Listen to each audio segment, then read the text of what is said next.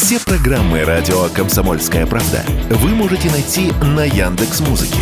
Ищите раздел вашей любимой передачи и подписывайтесь, чтобы не пропустить новый выпуск. Радио КП на Яндекс Музыке. Это удобно, просто и всегда интересно.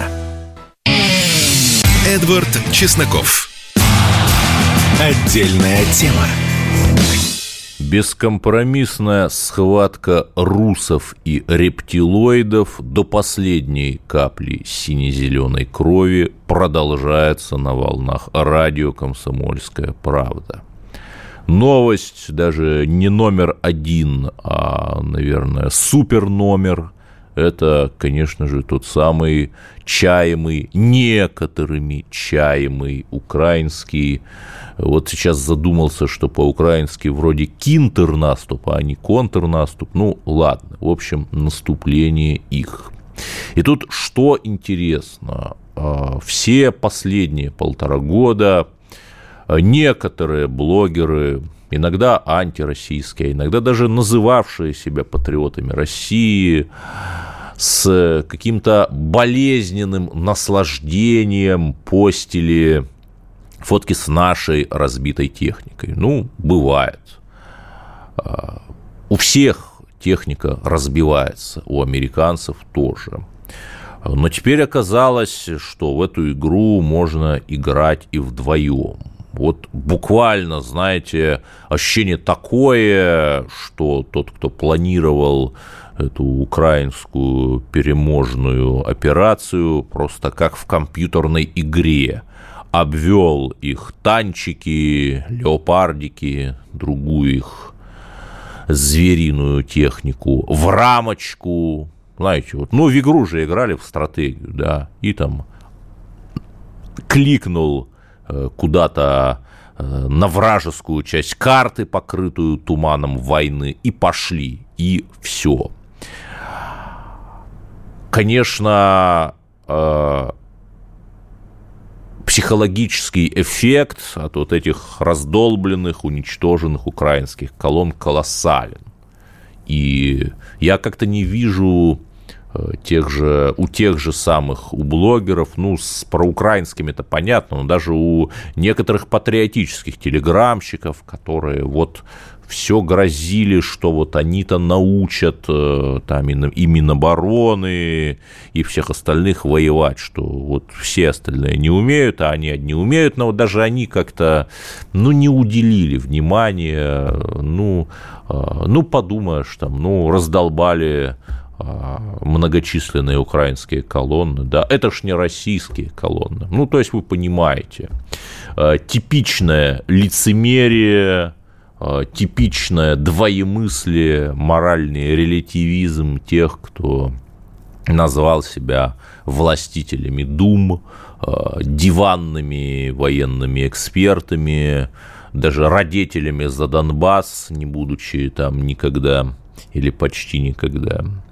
И тут что интересно, но поскольку э, моя программа, она же изначально начиналась как конспирологическое, вернее, антиконспирологическое, ну, не может быть противник настолько глуп, да, никогда нельзя недооценивать противника, никогда нельзя там называть его тупым, да, это бумерангово тебе обойдется.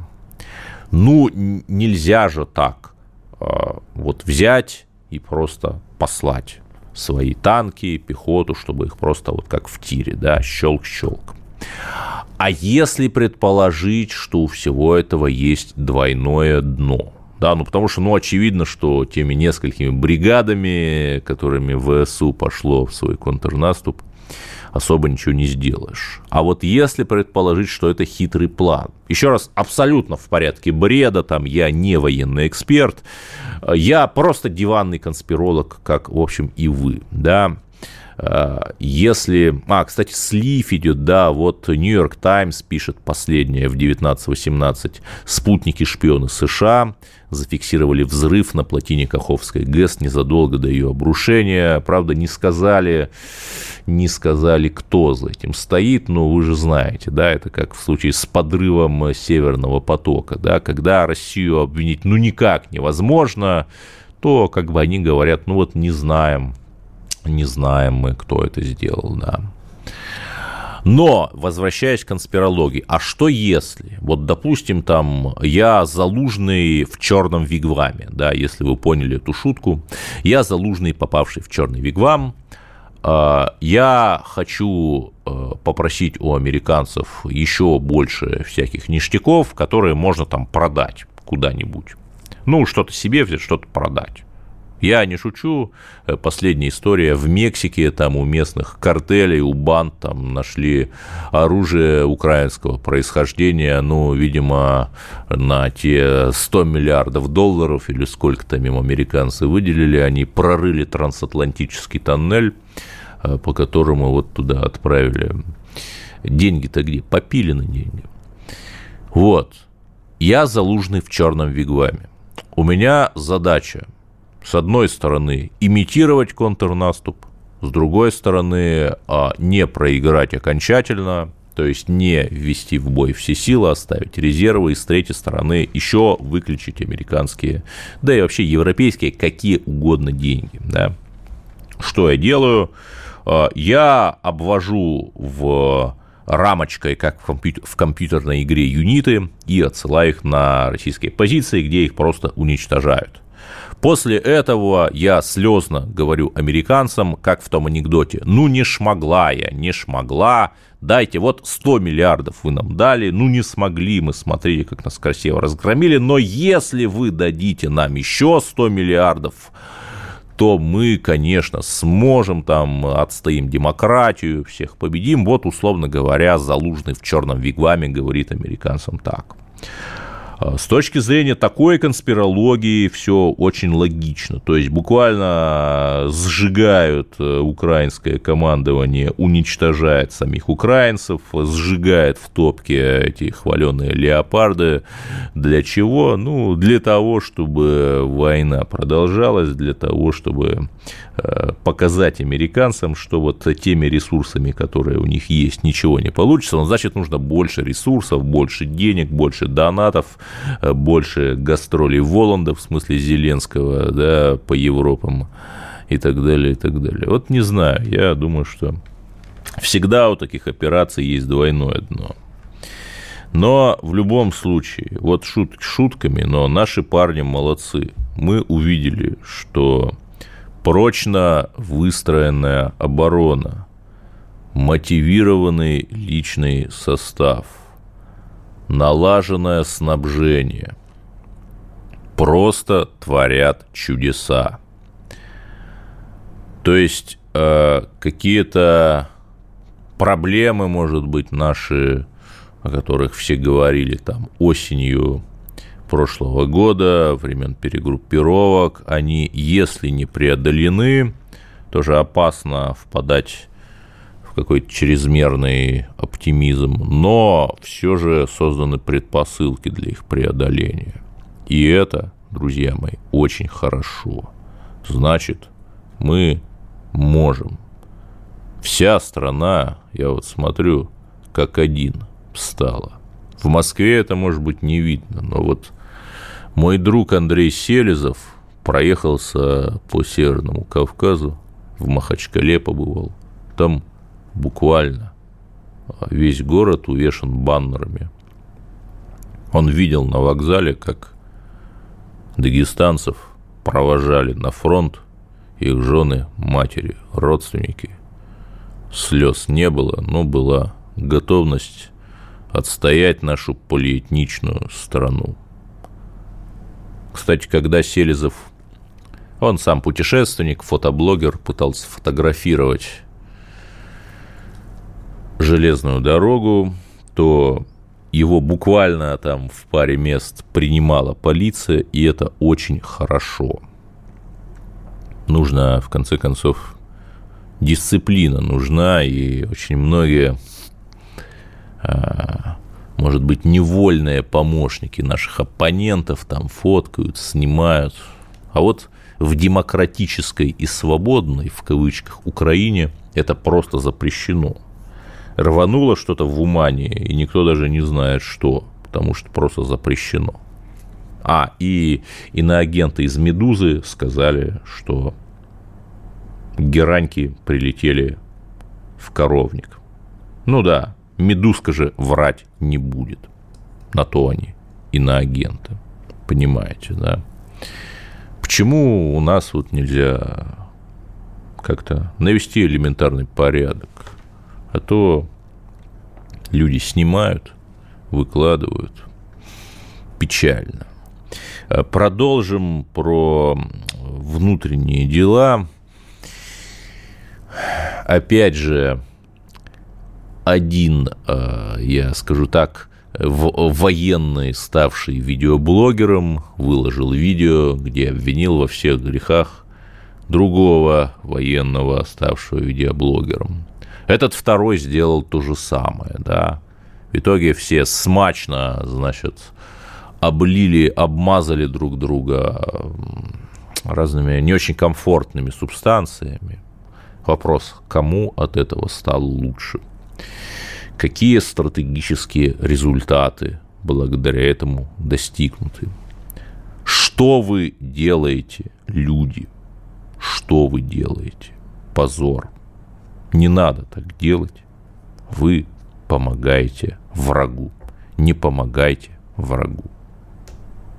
Решайте все вопросы тихо между собой в спортзале и спортивных штаниках.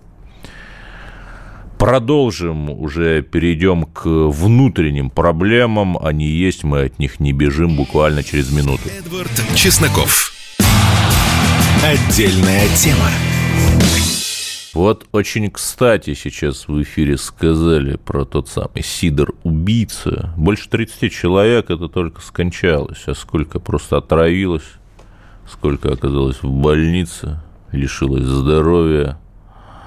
И вот я э, достал в интернете документы арбитражного суда Самарской области – годичной давности в отношении того же юрлица ООО «Анди», которое этот Сидор-убийца сделала. Причем я даже не называю фамилию его директора и учредителя, иначе будет уж там совсем разжигание. Но там, ну, ладно, назову там история такая, значит, нашли на каком-то полицейском складе паленый сидр, то есть, простите, метиловый спирт, вот, который ядовитый.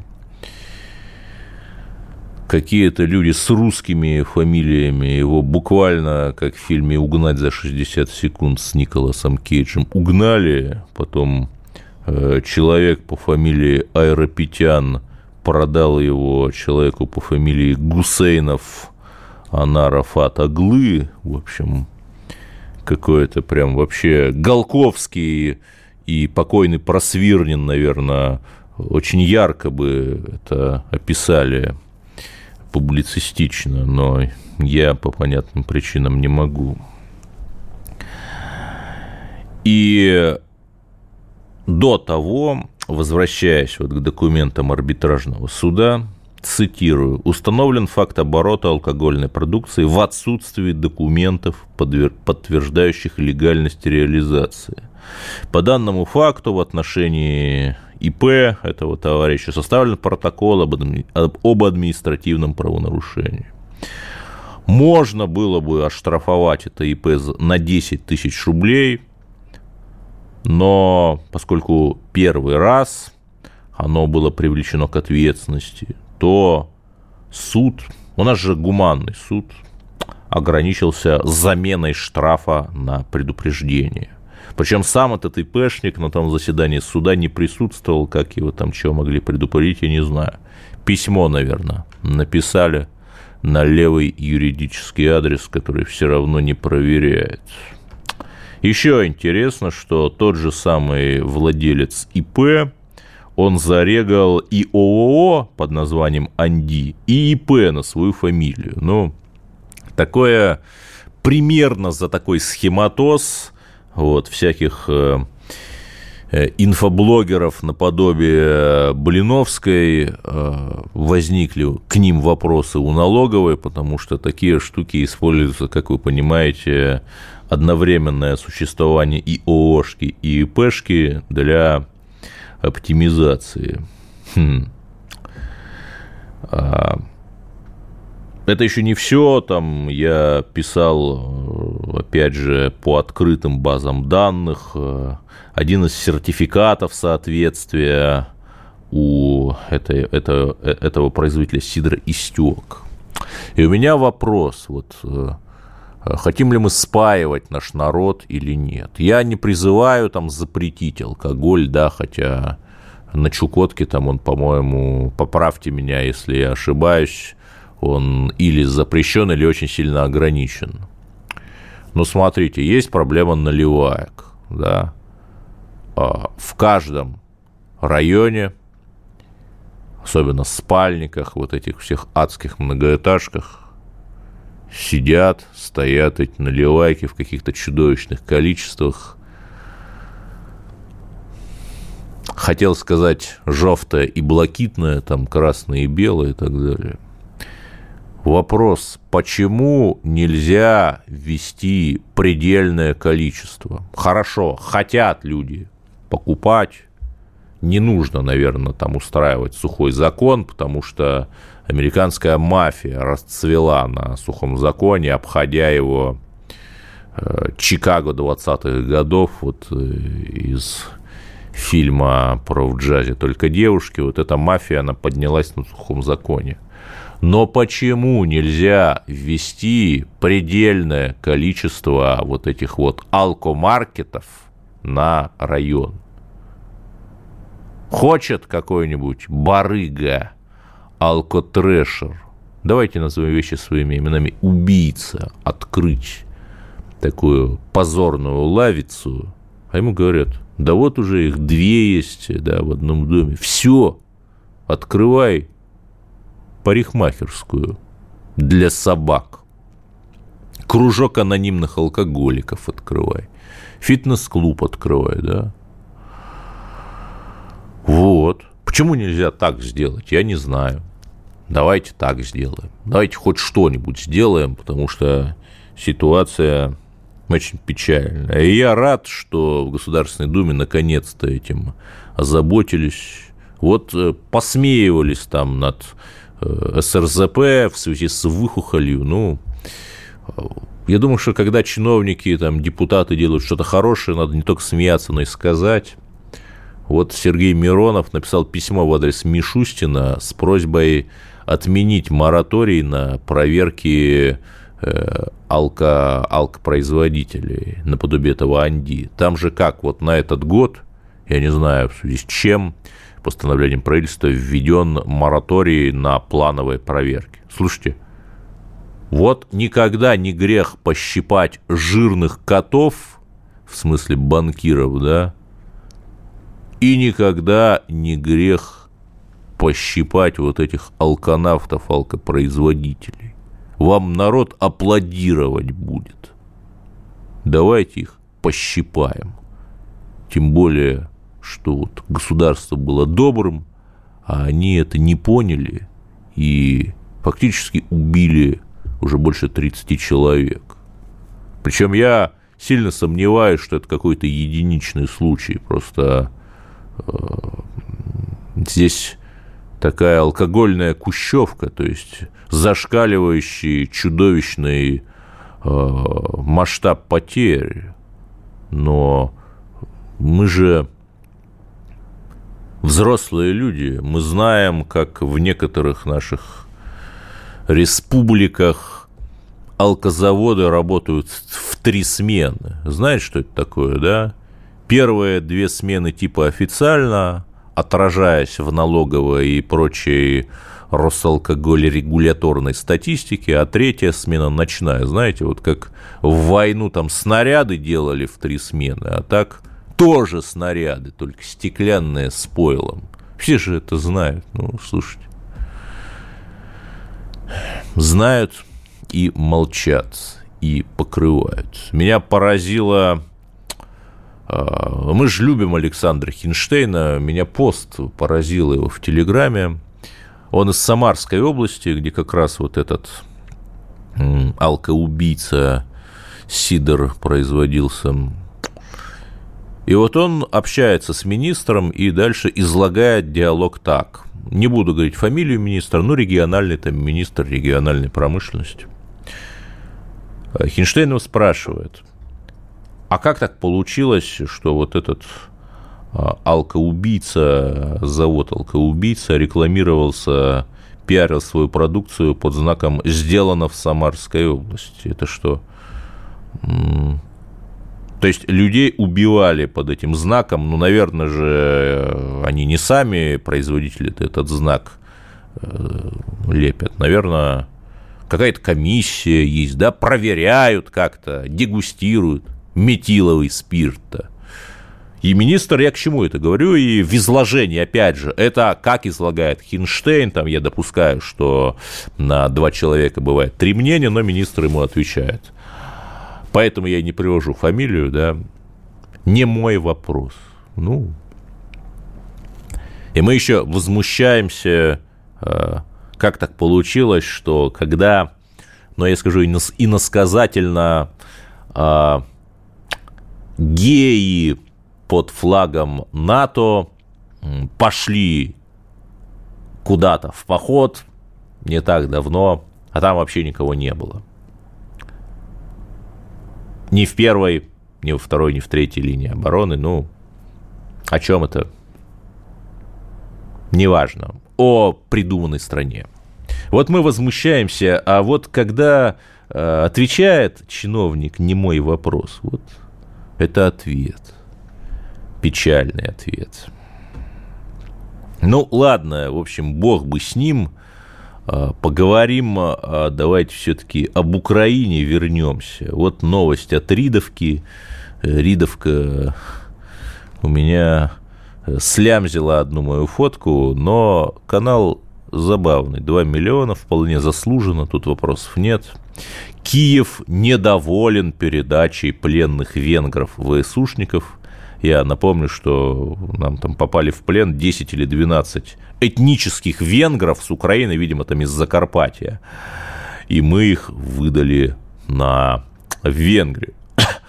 И МИД Украины вызвал на ковер венгерского дипломата. Слушайте, а, я вот а, я думаю, что МИД Украины должен вызвать на ковер американского посла там а, побить его ногами, там, заставить его есть пыль, да, что ж ты, ах ты, американский белый расист, слишком мало даешь нам Абрамсов и э, прочих зверюшек, ах ты такой плохой, да, там. В общем, полный абсурд. В следующем блоке у нас будет эксклюзивный гость, слушайте. Эдвард Чесноков. Отдельная тема. Мы привыкли, что футболисты нашей сборной являются скорее героями криминальных хроник, нежели спортивно-победных сводок, но есть и другие спортсмены, которые не просто успешны на поле своего боя, но и гордо несут флаг Родины. Сергей Корякин э, человек, который не нуждается в представлениях, гроссмейстер, э, самый молодой гроссмейстер в истории, лауреат многочисленных наград, э, член Общественной палаты Российской Федерации. А, у меня в эфире сейчас. Сергей, здравствуйте. По какой причине я вас вызвонил? Вот вы недавно заявили, что отказываетесь выступать под нейтральным флагом, хотя вот ФИДЕ, Международная шахматная федерация, вас приглашала под оным участвовать в Кубке мира. Здравствуйте, Эдвард. Да, ну, э, на самом деле, я сразу же, э, когда началась специальная военная операция, да и до этого, э, я всегда говорил о том, что я не хочу выступать под нейтральным флагом, не буду этого делать. Э, но одно дело мои как бы рассуждения общие, а другое дело, когда меня конкретно позвали на турнир и надо принимать решение, да или нет. Э, ну, в целом скажу там честно, что особо я не колебался, решение уже было. Единственное, что я обратился к Э, моим подписчикам. Мне было на самом деле интересно, потому что ну, вопрос такой важный все-таки. Э, Кубок мира – это возможность выйти на матч на первенство мира, э, возможность побороться за чемпионскую корону, как я уже делал раньше. Вот. Но ну, в целом меня подавляющее большинство подписчиков поддержало, мне было приятно. Вот, приятно быть на одной волне с, со своей аудиторией. Ну и, в общем-то, я сделал так, так, так, как и собирался, отказался. Да, но, наверное, многие этого не понимают, ведь такой чемпионат, кубок – это огромные призовые. Вот что вы потеряли вследствие того, что вы твердо стоите на своих убеждениях? Ну, огромные призовые – это вопрос относительный, но, по крайней мере, скорее здесь более важно это – как раз э, вот то, что я говорил, это возможность э, побороться в случае успеха э, и выйти сперва на турнир претендентов, а потом на матч на первенство мира оттуда, как я уже делал. Но опять-таки, во-первых, начнем с того, что в прошлый турнир претендентов я отобрался именно как раз через Кубок мира, должен был там участвовать и потенциально побороться за то, чтобы выйти на матч с чемпионом мира, но в этот момент началось СВО, я поддержал СВО и просто вот, ну, абсолютно ничего не сделав, я просто за свою, свою позицию схлопотал полугодовой, полугодовую дисквалификацию. После этого я уже настолько более философски ко всему отношусь, но э, ну, что-то я, конечно, недополучу. Э, какие-то призовые, безусловно, да, я лишусь, я не понимаю. Э, вот. Но что теперь делать? Все-таки есть какие-то ценности в, жи- в жизни, и не все меряется деньгами.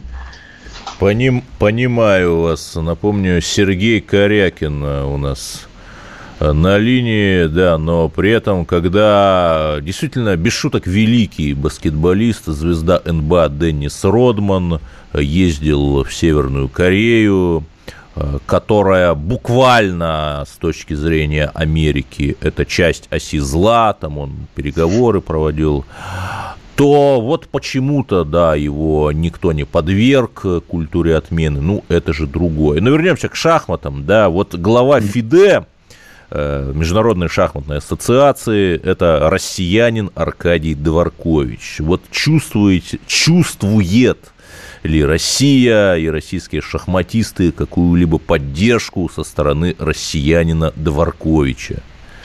Ну, я лично не чувствую. В принципе, уже, мне кажется, я достаточно высказывался об этом в прошлом году, когда меня дисквалифицировали. Я много как бы рассуждал на тему, что вроде как и россиянин, туда-сюда, но защиты, как говорится, не было от него. Но уже хочется идти дальше, уже хочется, чтобы он себя как-то проявил в каких-то дальнейших ситуациях. Но опять-таки ничего такого на данный момент я не вижу. Я не думаю, что мне дадут какой-то wild card или еще что-то. Что, что дадут? Ну, я говорю, что я не думаю, что мне дадут wild card или какой-то персональный. А что такое wild card? Ну, например, что Дворкович может себе позволить, вот э, Wildcard это персональное приглашение а. от него на какой-то турнир. А, понятно. Э, вот, ну, как компенсацию, да, за то, что я, за то, что меня до этого дисквалифицировали. Ну, очевидно, что этого не будет. Я так просто рассуждаю. Э, вот. Ну и в целом если там мы берем, например, Федерацию бокса, вот я неоднократно проводил в пример Умара Кремлева, который да, да. Э, бьется всегда за то, чтобы россияне играли под своим флагом. Но со стороны Фиде я такого, к сожалению, не вижу. Да, при этом Умар Кремлев, он сам, если я ничего не путаю, из Центральной Азии, его фамилия это, в общем, не совсем Кремлев, то есть это доказывает, что русский мир, он не ограничивается, скажем так, этническими славянами, а он шире, да, и Умар Кремлев и в прошлом Багратион, да, там защищали, и маршал Баграмян Великую Отечественную, такая у нас полиэтничная империя, да? Угу. Да. А, Сергей Корякин у нас на линии. Но вот э, если перейти от шахмат, в общем, к тому мировому позору, каким является так называемый мировой спорт высших достижений, вот не считаете ли вы, что нам вообще надо отказаться от участия во всех этих полностью подконтрольных Западу форматах наподобие Олимпиады, где нас все равно отменяют. И напомню, что нас даже еще до СВО отменили наших атлетов, потому что у них в пробирке нашли э, частицу шерсти кота Скрипалей, и вот так вот. Э, да, ну это уже и смех, и грех. Э, ну, в целом я с вами согласен. Я считаю, что вообще нет смысла во всем этом участвовать изначально, и надо создавать какие-то свои альтернативные игры. Опять-таки, много об этом говорю. Надеюсь, что в целом что-то будет сдвигаться. В принципе, из позитивного, все-таки не хочется все время жаловаться, как говорится, из позитивного это э, Федерация шахмат России перешла из европейской в азиатскую. Это, безусловно, позитивная новость, и это даст нам возможность э, выступать в азиатских первенствах. Во-первых, они сильнее, просто банально там игроки, соперники сильнее. И во-вторых, э, ну, там, я надеюсь, что будет возможность выступать под своим там, флагом и так далее. Э, вот. А чтобы не выступать, ну, это должно быть централизованное решение. Это должно быть решение и Минспорта, и правительства. Да, и, и нашего регионального, то есть национального олимпийского комитета. Да, да, э, безусловно. Поэтому здесь э, мы спортсмены, что мы можем, то есть у каждого своя позиция. Э, конечно, вот даже, даже вот когда мы разговариваем про Э, участие под нейтральным статусом. Даже здесь э, я не знаю, вообще государство как-то высказывалось по этому поводу или нет. То есть хотелось бы просто понять, ну, какие-то рекомендации, я не говорю, чтобы они сказали там участвовать, да или нет, но чтобы там сказали, что вот рекомендуем участвовать, рекомендуем не участвовать, или там поддержим вас, если вы не будете участвовать, проведем там какие-то альтернативные... Голосование на платформе «Активные москвичи», Например, например.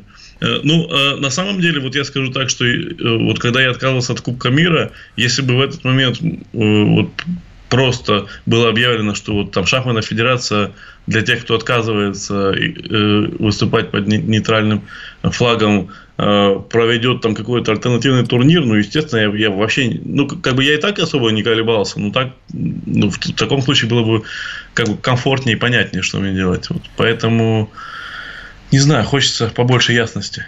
Да, ну вот вы сказали, э, государство, вот ждем какой-то хотя бы рекомендации от государства. Ну вот есть э, депутат Дмитрий Свищев или Свищев, там от э, не самой большой партии, а, член комитета по физкультуре и спорту. Вот когда российский арбитр Сергей Карасев на матче Лиги чемпионов не стал вставать на колени в рамках БЛМ месячника, да, то Дмитрий Свящев вот это вот осудил его поступок, то есть, по сути, поддержал БЛМ, хотя Россия Африку освобождала, а не порабощала, как западники.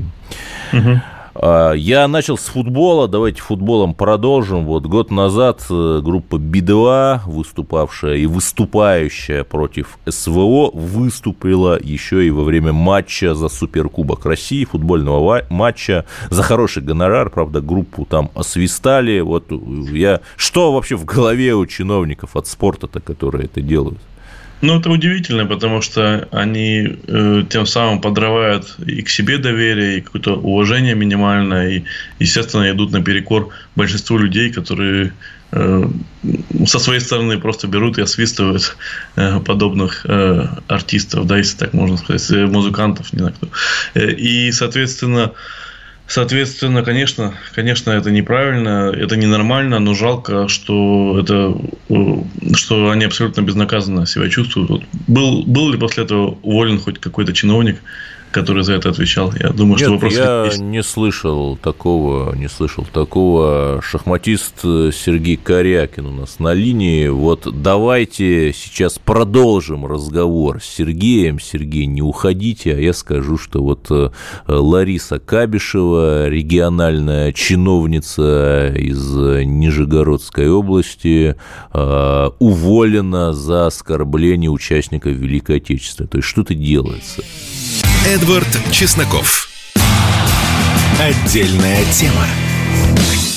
Сергей Корякин у нас на линии. Вот мы заговорили о деятелях культуры и спорта, кстати, некоторые из которых, далеко не все, все-таки патриотов больше, но вот этих вот не патриотов как-то слышнее они что делать с теми, кто не просто там отмалчивается, да, как какой-нибудь Нагиев, да, ну сидит и сидит там он где-то, молчит, бог бы с ним, но которые вот как иноагент Галкин прямо вот активно э, плюются ядом. Вот что делать?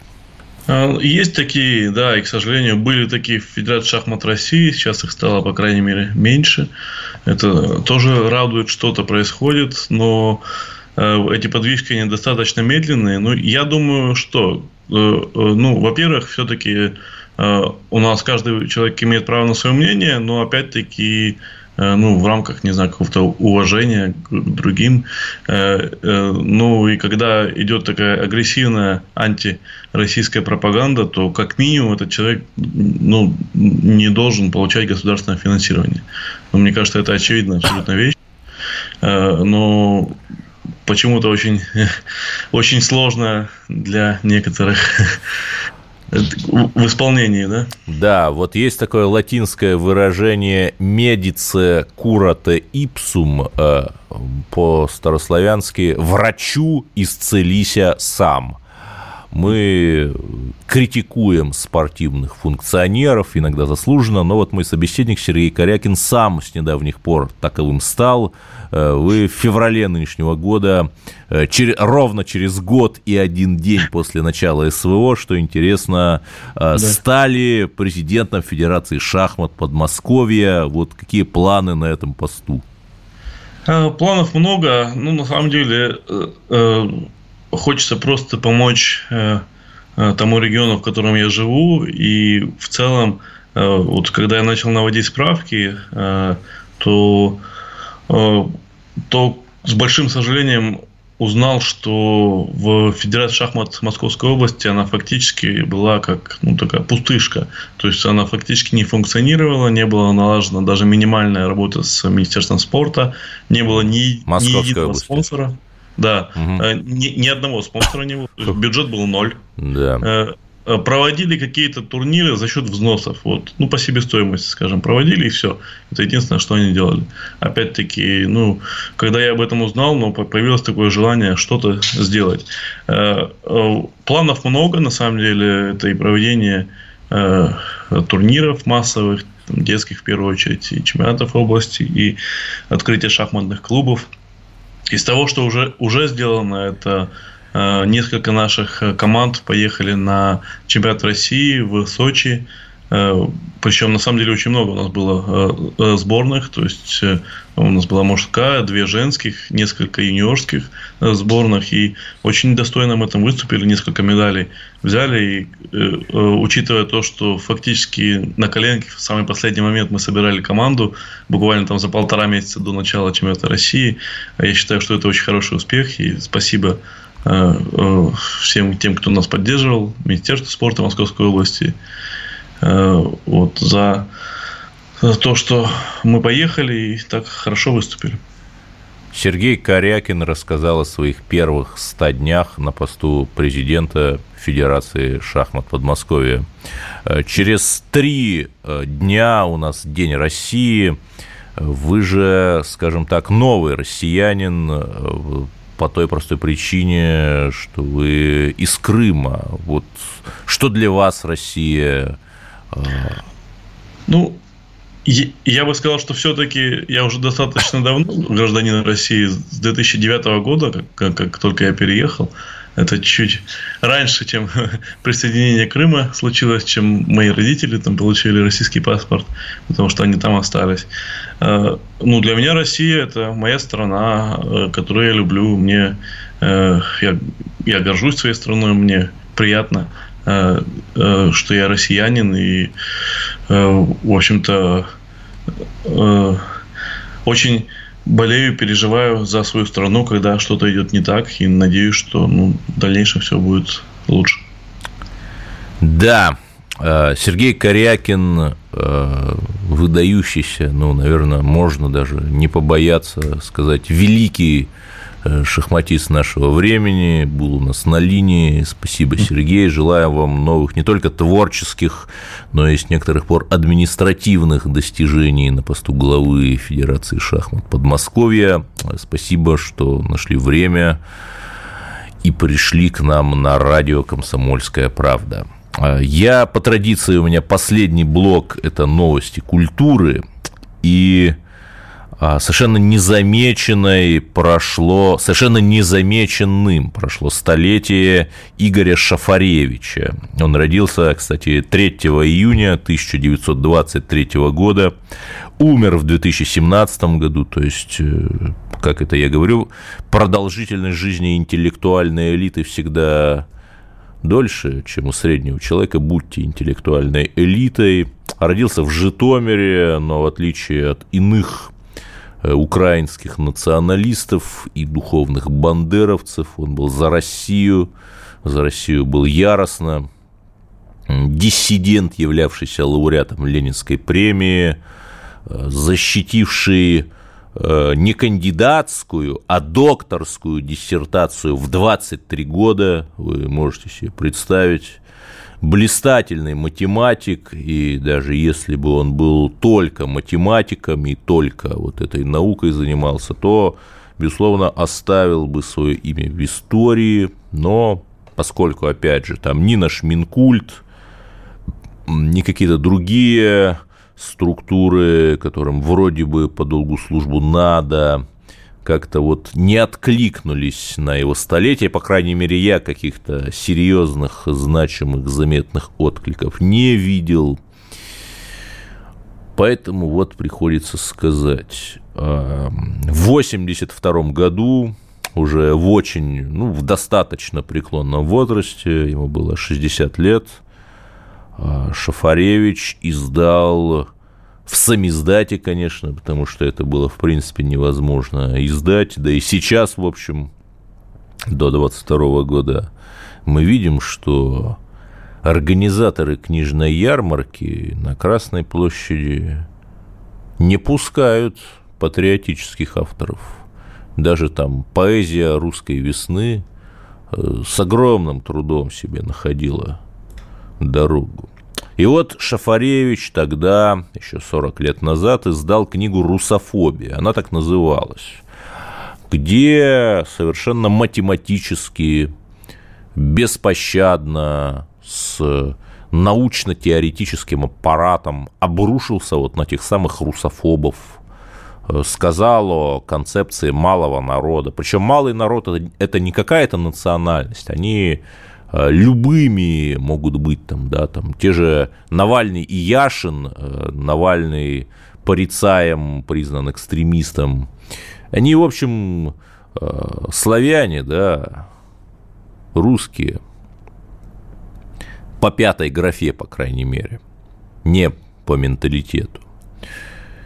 И вот этот малый народ, который, опять же, является, скорее, такой ментальной общностью, это те люди, которые, подобно вот нашим либералам цеха, откровенно и агрессивно противопоставляют себя своей стране, ненавидят свою страну и при этом существуют благодаря ей, получают деньги, как сейчас у нас от госзакупок. Это и есть заслуга Шафаревича, причем упрекать его в русском национализме человека из Житомира, там есть э, версия, которая, правда, оспаривается, но есть версия, там, что он еврей, то есть, ну, наполовину. То есть, ну, упрекать его в русском национализме как-то, конечно, сложно. Одним из первых, опять же, еще в той классической работе «Русофобия», он предположил, что расстрел царской семьи явился не просто злодеянием, но ритуальным убийством. То есть, ну, сказать такое в 1982 году, это нужно было очень большое мужество. Э, жаль, конечно, жаль, что он, может быть, написал не очень много, но, тем не менее, его острое перо, оно в немалой степени способствовало нашему патриотическому пробуждению. И тут еще что интересно, у меня же есть моя концепция, что было два Советских Союза, да, один хороший, а, Советский Союз патриотов, Советский Союз а, Рокоссовского, Сталина, Шолохова, Гагарина, Королева и так далее. И был Советский Союз Троцкого, Зиновьева, Аллы Пугачевой, я там не знаю, она иноагентша у нас или нет, академика Марра, который гнобил русскую науку и так далее, и так далее. Вот Игорь Шафаревич, безусловно, принадлежал к этому хорошему Советскому Союзу. А, жаль, конечно, хотя сто лет бы ему было, вот он вышел из Национальной академии наук США в 2003 в знак протеста против американской агрессии в Ираке. То есть, безусловно, сейчас он был бы на нашей стороне. Спите спокойно, Игорь Ростиславович. Новое поколение русских патриотов борется с русофобией, ибо вы ему указали дорогу. Всем хороших выходных. Эдвард Чесноков. Отдельная тема.